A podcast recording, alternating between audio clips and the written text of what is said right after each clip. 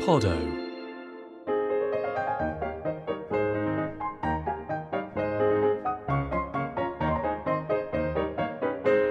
You're listening to Law and Disorder, a weekly podcast which aims to get to the heart of the big legal issues of the day.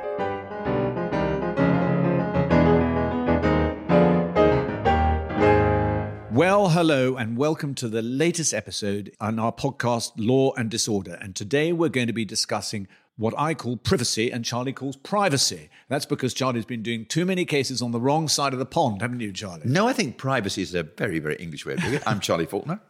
and who else have we got here? Helena Kennedy. And we're going to be discussing the right to privacy generally.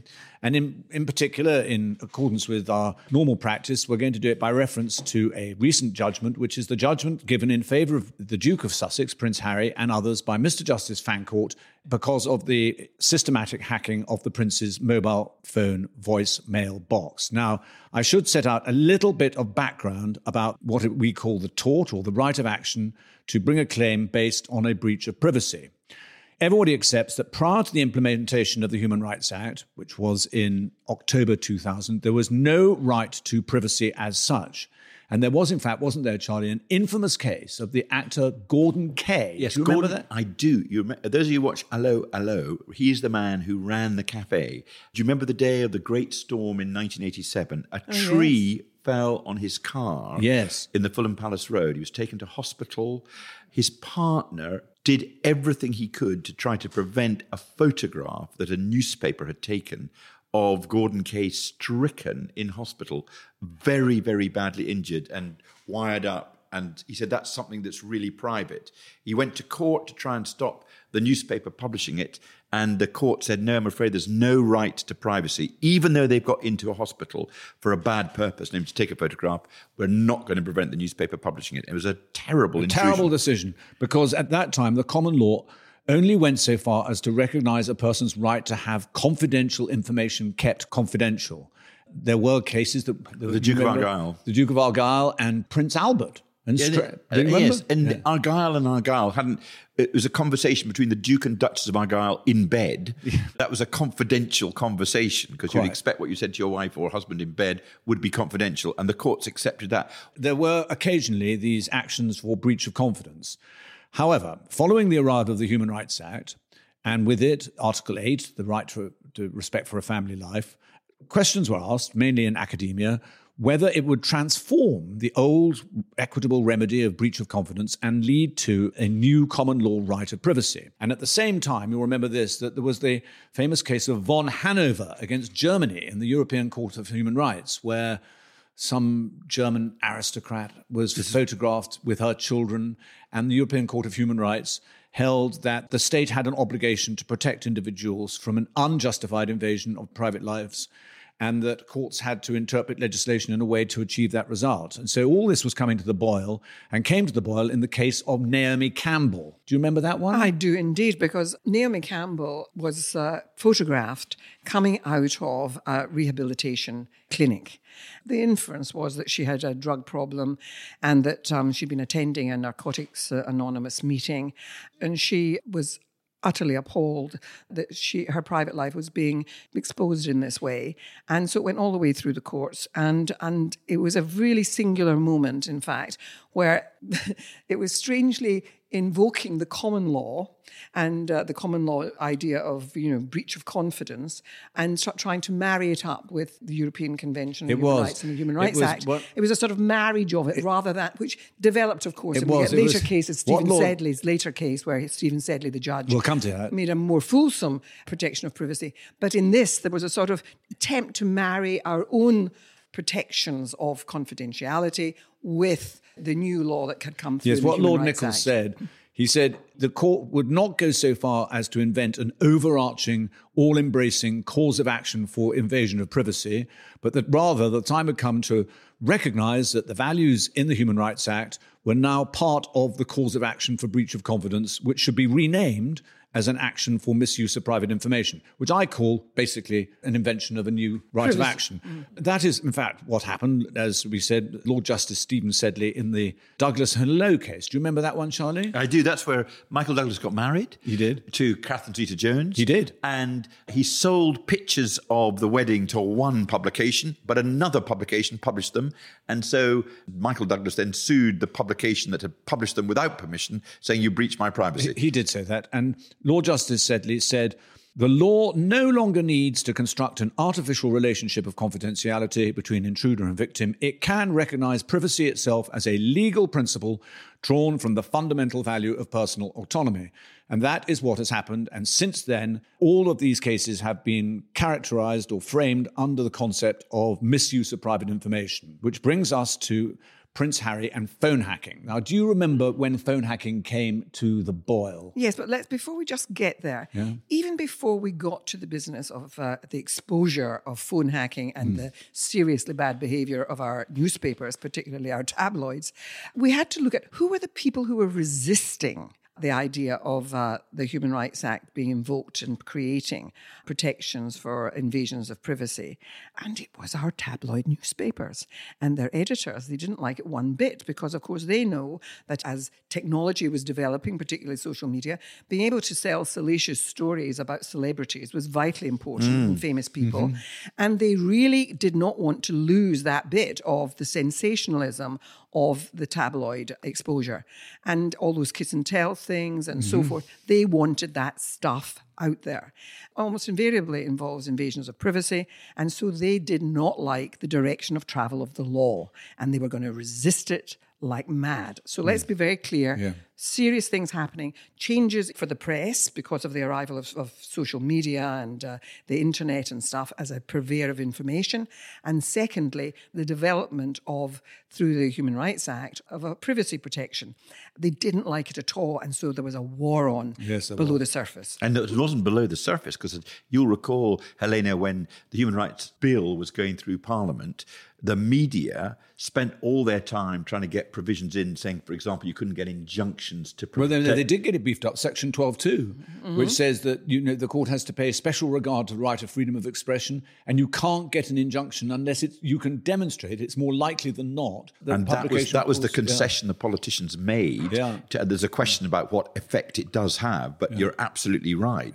That section was introduced purely because of pressure from the newspapers. and as. Helena is also saying, their economic model mm. at that time depended, Depended upon on kiss and tell, basically. Now, at that time, so we're talking 1999, 2000, 2001, 2002, at that time, it was very easy to hack somebody's telephone because people never change the PIN number from the factory default of 0000. So you'd ring up, you'd wait for the phone to go on to voice message, then you would press 0000 and you could listen to the contents of the person's mailbox. I mean, Or you couldn't- could find out, as we discovered from the Fancourt judgment, find out what the birth date was of the person you're ringing, put in the put first, in that as the and code. that got you through as Yes, well. because that was what people normally had Exactly. as, their, as their PIN number. Yeah. You couldn't hack a telephone on that basis now. It'd be impossible. But then it was absolutely widespread. And can Yeah. you remember the case? Because it's always one case that, you know. Millie Dowler. It has well, to be has- Millie Dowler, yes. wasn't it? Do you remember that one case? I You do, and, and you've talked about Michael Douglas, you've talked about Prince Harry, but there's a, a great number of people who are not Yes. celebrities, but who are, for example, Members the- of society, Members gener- of, yeah, oh, general Millie public. Dowler was a Oh, missing was schoolgirl at the time, and the News of the World hacked her telephone. In fact, I think she was dead by the time they did it. and it's gave, a terrible and thing. gave the hope to her Because it parents looked like that somebody's ringing it looked as though she was using her phone Exactly. and so it made them feel that she may be kidnapped somewhere and Yes. she's still alive I- Uh, they- terrible. uh, it was the It was that case. And then do you remember Mr. Jefferies in Bristol? I do, I do. He's the man who was wrongly accused terrible. of being involved in the murder of somebody in his block of flats. And the tabloids published every single thing about him, making him look like some kind of terrible pervert when he wasn't.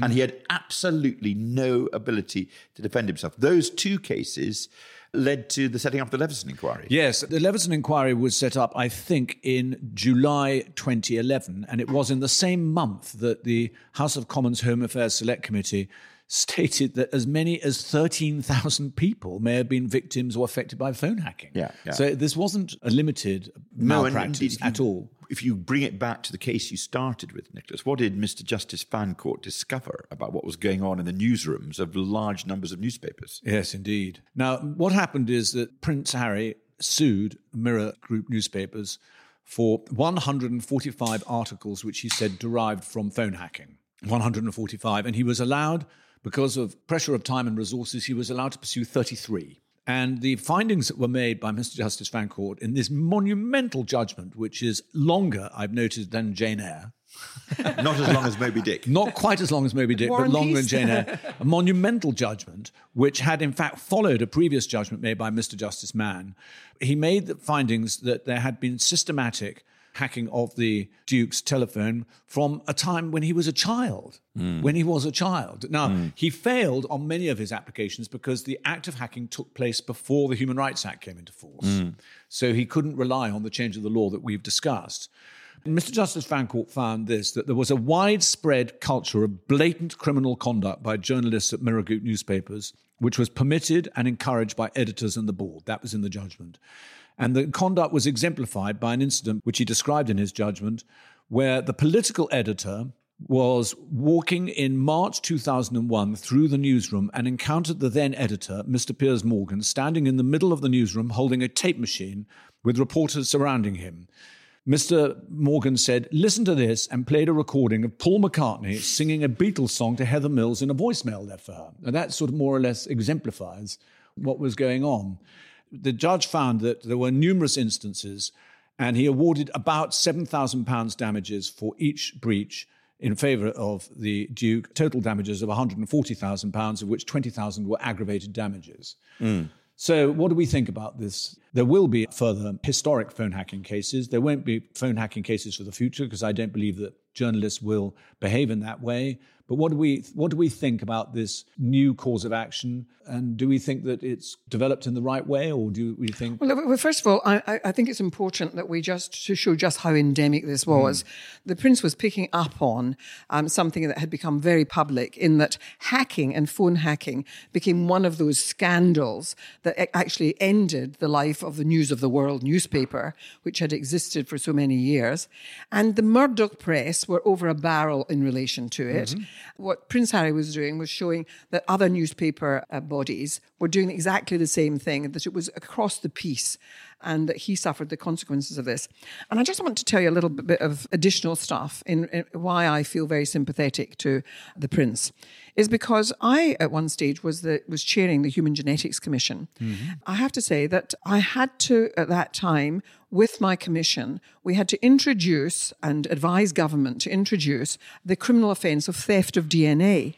And the reason why we were concerned about that was because it came to our attention that the tabloid press was making great efforts to get hold of anything that might have Prince Harry's DNA on it, like, you know, hmm. cigarette ends or glasses when he'd been drinking in a pub or anything of that sort. And the reason why was because they were desperate to try and prove somehow or other who his father was or who his father wasn't. I wasn't having it. And so, with some urgency, persuaded government to introduce that criminal offence of taking DNA without consent. Hmm. And it was largely because we knew from our informants that efforts were being made to secure that kind of evidence, and the tabloid press were doing it. And you'll remember that it was done in America in relation to a very well known model who had a relationship with someone, and they tried to prove who her child's father was by going through bins and things in uh, trash cans in California.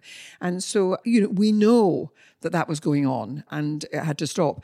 And so the hacking thing, his life was like that from when he was a boy. He was. I just want to ask this thing. The case before Mr. Justice Fancourt was 30 days in court. 30 days at court. And that was with the charges reduced from 145 to 33. Yeah. Do we think that this is a proportionate way of dealing with these particular issues in circumstances where there is, as we know, the IPSO exists, chaired by Lord Faulks, I think, is the chairman of it, which provides a very quick and simple and, and straightforward arbitration dispute resolution system for people who complain that their privacy has been invaded. Should we not be encouraging the newspapers to resolve these things in, in this way? Or do we all support the idea of a massive court case when you say your privacy has been invaded. Leveson recommended that there be an independent body. IPSO Yes. is not an independent body. It's completely financed by the by the papers, and if it ever got too close to anything that was really troublesome, it would be wound up by them. So I don't think it's. Do you think it's the right. I in ipso is? It's Yeah, independent I, is, yeah, is yeah, rubbish. I, I, think. I, And agree also- with that. I, I- I, think it's not the appropriate body. And also, they said in Leveson, if you don't set up an independent body, then you're liable to pay the costs. If you do set up an independent body, which people can go to, then by going to that independent body, you, in effect, deprive yourself of the opportunity of going to court because there is this cheap and independent body. And they never did that, the media. They demanded they keep control over the body that judged and then, them. And and so then, not and then the legislation was passed with the cost penalty, but it's never been brought into force, and it's now going to be repealed. Well, I hope that we, Labour, will resist that. Ed Miliband, then the leader of the opposition, and David Cameron, then the Prime Minister, promised that it would be done because of the sense of outrage Yes. on behalf of the people like Millie Dowler's family who had to go through that absolute hell. But now, as ever, the media have forced the politicians into a position Yes. where they're not prepared to take a stand. It is a great pity that there isn't a simple, swift, and uh, straightforward arbitral system to deal with these, which diff- is independent. Exactly. the- you see, the difficult thing, and it, it became the argument. I, I was very interested in the whole hacking thing because, of course, there was a campaign around trying to have some sort of independent body that was not run by The media. Paul Dacre and uh, and the media, because their representation on it meant that they had control. But who is that old business of cui, you know, the Exactly. Who guards the guards? Who, who guards the guardians? What people didn't want was government to be deciding on this either, and we, and I don't want government to be doing it. So if you're not going to have government involved in it and the politicians, and you don't want the media owners and the editors, who do you get to do this? And it is d- difficult, but it goes back to there are ways in which you can do this, and we do it about the appointment of judges. But Leveson, had, Leveson had had the answer to that because he'd said basically, if there is an independent body, mm-hmm. which is independent, and he set out the sort of criteria for that, and Section 40 sets out what the criteria are. If that is set up and you, as a newspaper, subscribe to it, then you're not going to be at risk as to costs if somebody like Prince Harry then takes you to court for a case like this. Yes. And you get the benefit of cost protection You do. if you have this independent body. Because this independent body has not been set up, it's still controlled by the media. You are not giving the media the cost protection. As it happens, looking at the findings of Fancourt, where he's saying the Mirror Group in that case had not made proper disclosure in previous cases, they'd not made proper disclosure in relation to the Leveson inquiry. One's not that sympathetic to them because they'd basically deceived courts Yeah, previously about their role in phone hacking. I do think, though, and you're right, Nick, that there should be some swift way in which you know you can get if, it- if it happened to you, but not for Prince uh, Harry, Harry. not for Doreen Lawrence, whose son was murdered and who has been, you know, campaigning for so long in relation to race matters. Sometimes these things have such significance that it's in, in the public interest that there is a trial and that it's it's dealt with in a proper way, that so that we hear what the media has been up to, and so, the, so the public know the, the disgraceful levels they will sink to.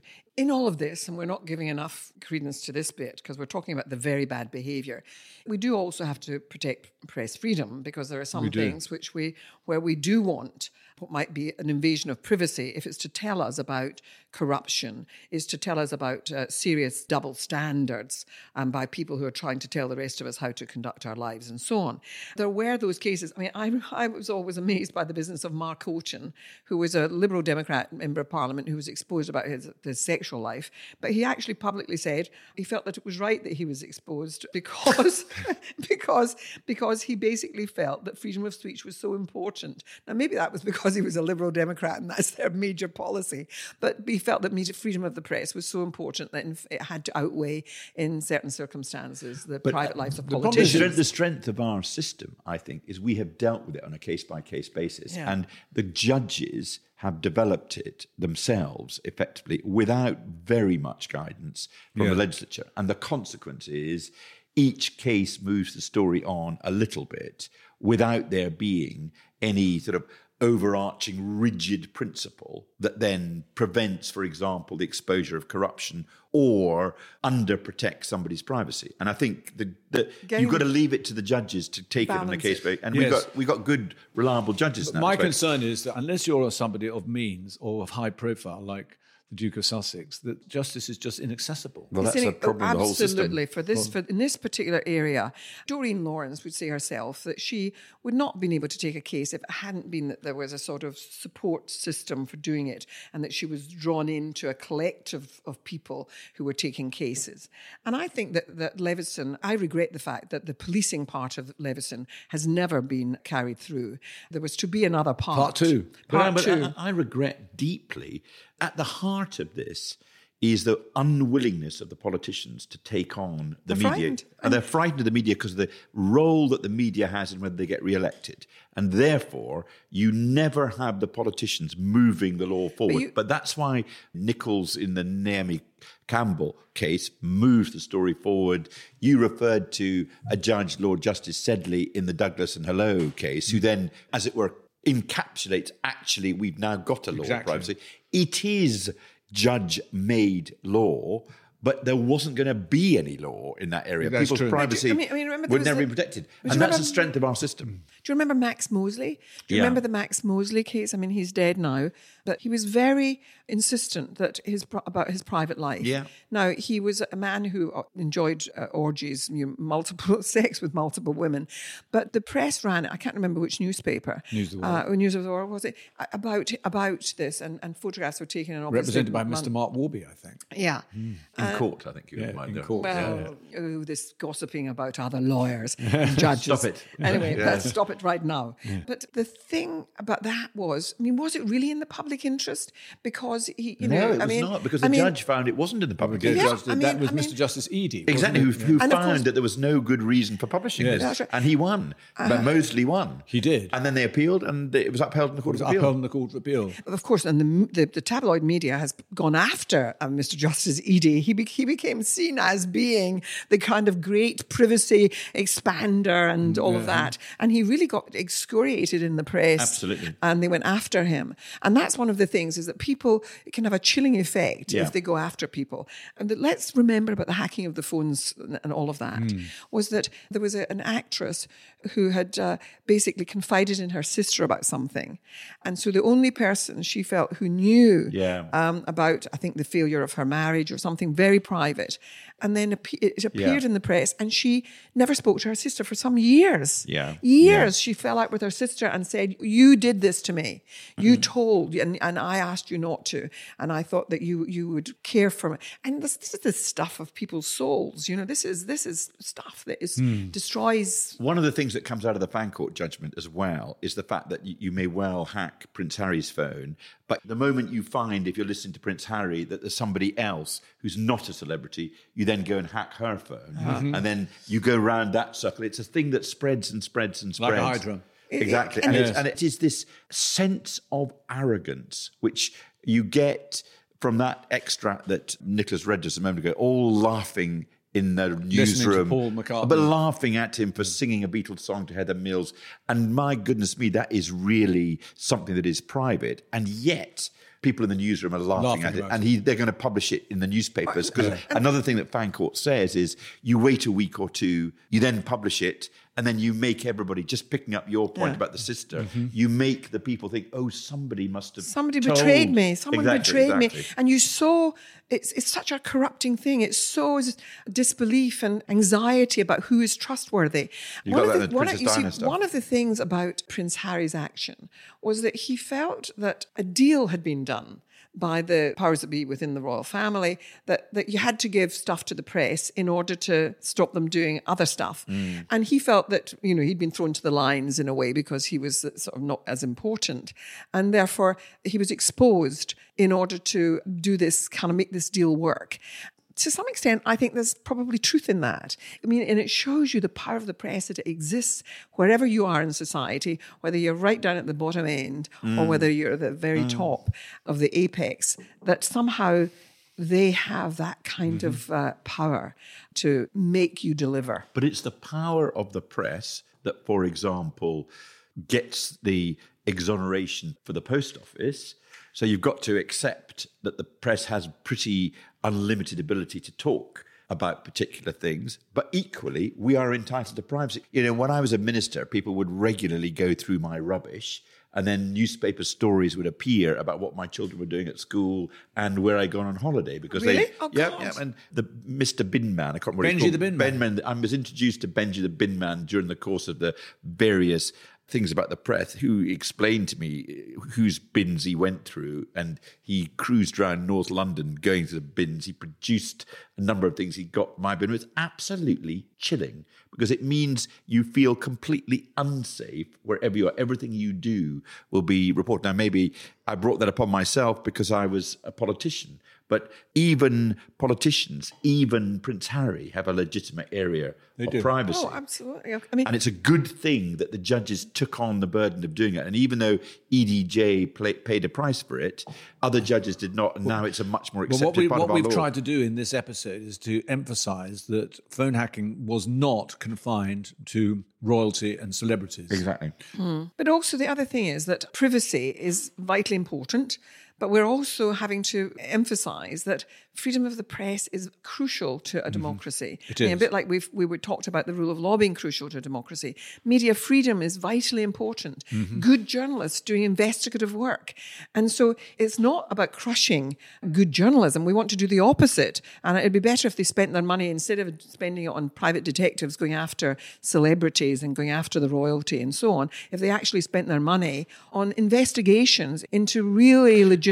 They, uh, they, they have a subtler defense, which is if, unless it's possible for Rebekah Vardy to describe Peter Andre as being the size of a chipolata, there won't be a newspaper industry which will then do the bigger scandal revelations. But the I, I truth under- is- understand that argument. You have you, gotta have- you you've gotta- engage you engage the public with tittle tattle. you keep the financial model Yes. depends on kiss Yeah. and tell in Yeah. order to finance the more important stuff. Oh, really? So, so the Sun newspaper is really giving us lots of very honourable information about the state of the nation in amongst all the other stuff. Well, may, maybe that's true, but I, I, I don't think it's good enough. I mean, I really, I mean, we're not spending enough money on the kind of journalism that produces the stories on Mr. Bates, the post office uh, miscarriage of justice. We're not spending enough money on investigations into the oligarchs and the way in which I their mean, money is corrupting take- our system. The classic, the Daily Mail, which is persistently making revelations about people it doesn't like, also ran a campaign about the killers of Stephen Lawrence. So the Daily Mail would say it's with our terrible tittle tattle stories that we finance the revelation of the true murder. That was that. That happened in a rather interesting way, in which um, uh, the, the father anyway. of Stephen Lawrence happened to be doing some work for for Paul Dacre. That story would never have been revealed if it hadn't been for just the accident, the serendipity of a particular connection. Well, that's been an extremely interesting episode. And um, I would just wind up by referring to the Duke's remaining claims against the news group newspapers for phone hacking, which have run into a certain amount of problem in that the phone hacking element, as about it, as opposed to his claims about blagging and the use of private investigators, has been struck out as being outside the limitation period, which means that they are too late because more than six years having elapsed between the the events in question, which he knew about or should have known about, and him issuing proceedings. So that looks as if it's going to go to trial on a very limited basis, if it goes to trial at all. And I note that he has recently also discontinued his libel case against the Mail on Sunday. So it looks perhaps as if the Duke's litigation against the press is drawing to a close. But it has been a very interesting episode, and we'll see you all next week. Bye bye bye. There's one thing I almost forgot. Do you have another minute? The judgment of Mr. Justice Fancourt dealt only with 33 of the 145 incidents of phone hacking alleged by the Duke. The remaining 112 allegations were directed to be heard on a later occasion.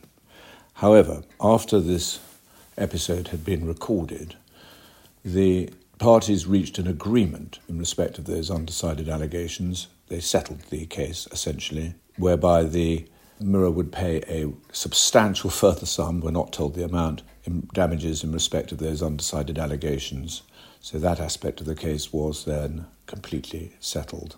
That left undecided the question of costs, and in that regard, the parties have reached an agreement whereby the Mirror would pay £400,000 as an interim payment on account of their liability to pay the Duke's costs. The full amount will be decided on a later occasion.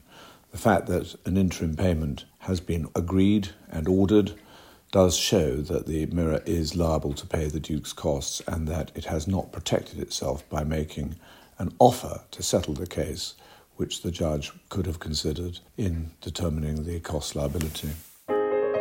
You've been listening to Law and Disorder with Helena Kennedy, Charlie Falconer, and me, Nicholas Mostyn.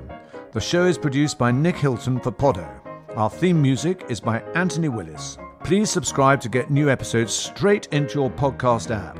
We'd be delighted to know what you think of the podcast, so do please email us your thoughts on law and disorder feedback at gmail.com. See you next week.